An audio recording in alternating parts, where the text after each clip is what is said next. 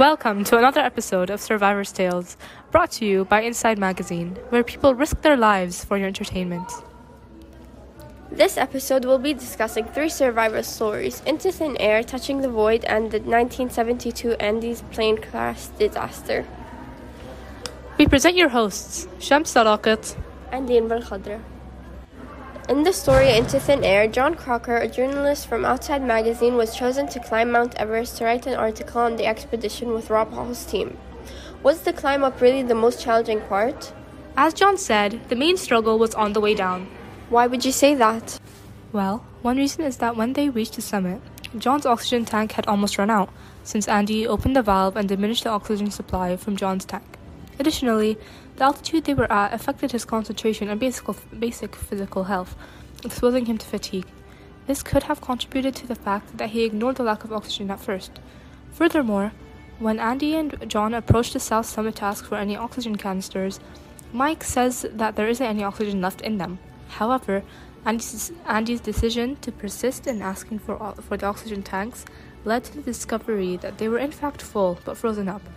This decision benefited the team, seeing as John and his oxygen canisters were rapidly losing oxygen. On May 10th, a hurricane took place on Mount Everest, endangering all the climbers. This hurricane had many detriments, including the state of Beck Weathers' health. He was blinded by the altitude and past health issues, in danger of death if he were to move in any direction.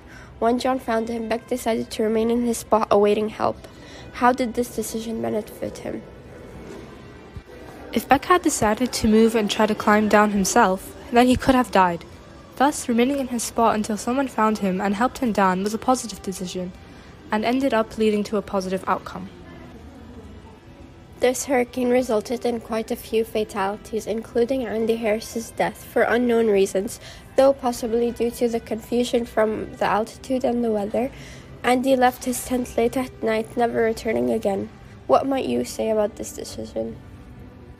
Since, since the decision was made at a confused state of mind, the actions that Andy took after he left his tent led to his death. At first, John wasn't aware of Andy's disappearance. He had hallucinated that Andy did not injure himself when he fell. John's lack of oxygen resulted in the ignorance of presuming the possibility that Andy hadn't survived the fall when he didn't find the guide waiting for him. What would you say about the lack of awareness and proceeding of John after this accident incident? The fact that John continued to hike to Camp 4 unaware of Andy's state, assuming Andy had made it to, the, to Camp 4 already, it is an effect of his lack of oxygen due to his miscalculation of the amount of oxygen he would need to make it down the mountain. As we see, all decisions in this story were influenced by outside factors such as the lack of oxygen and high altitude. Many could question the decisions made by the characters, but should not fail to recognize the leading cause of their problems. If I were in that position, then my thought process would also be influenced by, by the survival instinct and factors stated above. Hence, there would be no accurate inferences as to what decisions I might make. Though I agree with the point made, most decisions made were justified and very likely to be my reaction if I were in that situation. For example, if I hallucinated Andy to have gotten up since my thinking process was altered with, I would also continue down the mountain, suspecting Andy to be waiting for me. And that's the end of this story. Now, moving on to the next adventure, Touching the Void. In the summer of 1985, Joe Simpson and his climbing partner Simon Yates decide to conquer an unclimbed route in the Peruvian Andes. During Joe and Simon's journey of climbing in the Andes, they experienced several difficulties and challenges while climbing, including the fact that Joe had severely injured his leg that he initially believed it was broken. How do you think Joe's reaction to his injury relates to his decision making? After Joe realized he had distorted his leg, he went into denial. Joe tried to convince himself that the, that the injury was not fatal, so he rested for some time, but the pain only got worse. When he tried kicking his right leg, thinking he had only ripped something, he ruptured his knee instead, making the situation much worse. After this, he knew there was very little chance that he could survive in these terrible conditions with, with a ruptured knee, so he depended on Simon's decision to do on what to do. I honestly don't know how he was able to endure that type of pain and still manage to find a way to stay calm. If I was in his position, I would have freaked out and possibly broken into a panic attack. Nonetheless, after Simon was able to traverse his way to Joe, he sees the severity of Joe's injuries but showed no remorse at all. He even commented that Joe looked pathetic, which was an apathetic and careless reaction to have while your partner is suffering right in front of your eyes. He then proceeded to assume the worst case scenarios for this situation, including his death while attempting to assist Joe, and in general, any, any scenarios in which they may die. He believed that this was their only option. Simon's way of thinking was rational, but it was also selfish. This can be justified by the fact that although there was a high probability that he would die while attempting to save his friend, he should at least have had some hope or tried to do something to help him.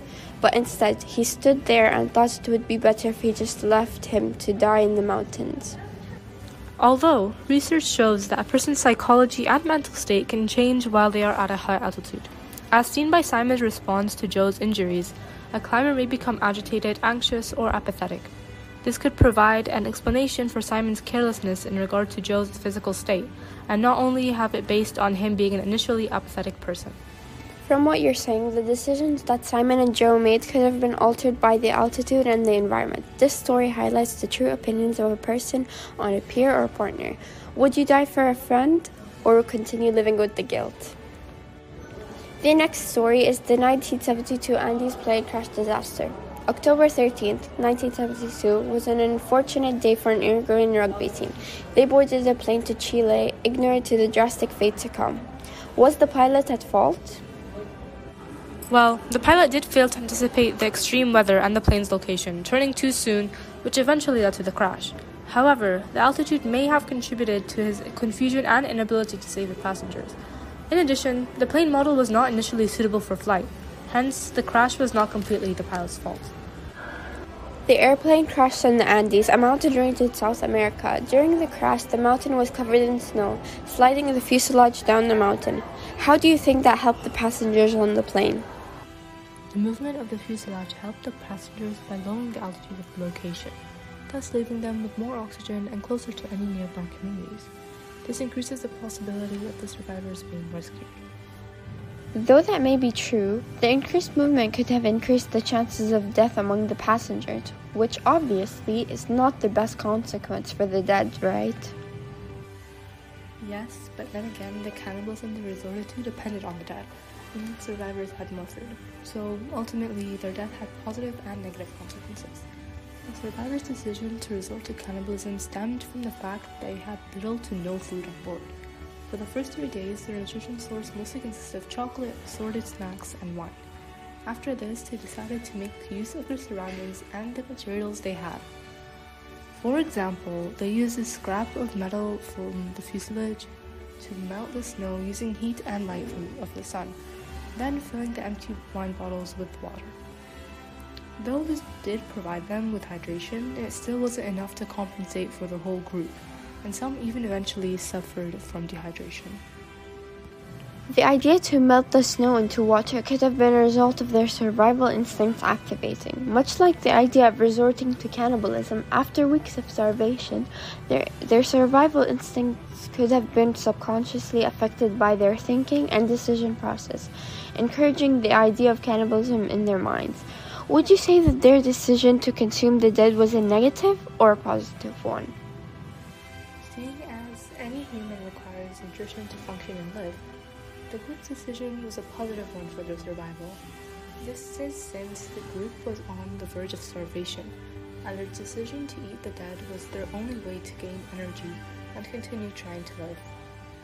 I agree with that. However, some might argue that it was immoral of them to eat their friends and family. This encouraged negative publicity after they were rescued and interviewed.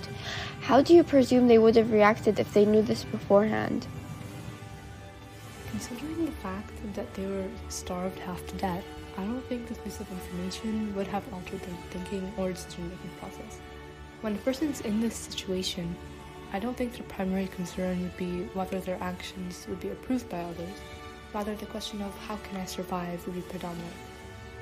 After two months of resorting to cannibalism and living in the fuselage, Canessa and Parrado, two of the 16 survivors left, began climbing up the mountain, hoping to find help. Though their journey had great risks of death, they still hiked and found three men to ask for help. What would this tell us about their characters? Canessa and Parrado both were very courageous to take the risk in benefit of the whole group. From this, we can infer that they were both risk takers and acquired leadership skills. Their decision to risk their lives with only hope that they would find other people to help them resulted in positive outcome, for the survivors had been rescued the next day. So, from what we've analyzed, how do you think you would have reacted in that situation? Would you join the group in cannibalism? The situation the survivors were in was a very difficult one. Though some might consider cannibalism immoral, the circumstances they were in justified their decision to resort to cannibalism, even if the ones they ate were their family and friends. It was an eat or be eaten situation. Those who refused would eventually die and become food for the rest, anyways. Therefore, if I was ever in such a dire situation, I think I would also eat the dead to survive. All three of the stories discuss survival situations and difficult decisions. The survivors all share similar experiences where they are faced with a difficult situation. In Into Thin Air, John decides whether to leave Beck for someone else to help him or not. In Touching the Void, Simon must decide whether to help Joe or not, and Joe must decide whether to save himself or leave himself to die. And in the 1972 Andes plane crash disaster, the survivors must decide whether to eat their friends and family or not. How do you think these three situations relate? All three decisions were made with physical and mental challenges, especially regarding the altitude. All survivors had to make the decision to either save themselves or save others, unknowing of what might happen to the other person if they decided to save themselves. This reflects how decision making can easily be affected and result in negative or positive outcomes. Yes, I agree. We see both positive and negative results in these three stories. They each begin and end with a group of adventurers exploring the world, but all things come to an end, much like this podcast. And finally, all the pieces fall right into place as these stories come to a close. We hope you survived this listening adventure. Thank you for tuning in.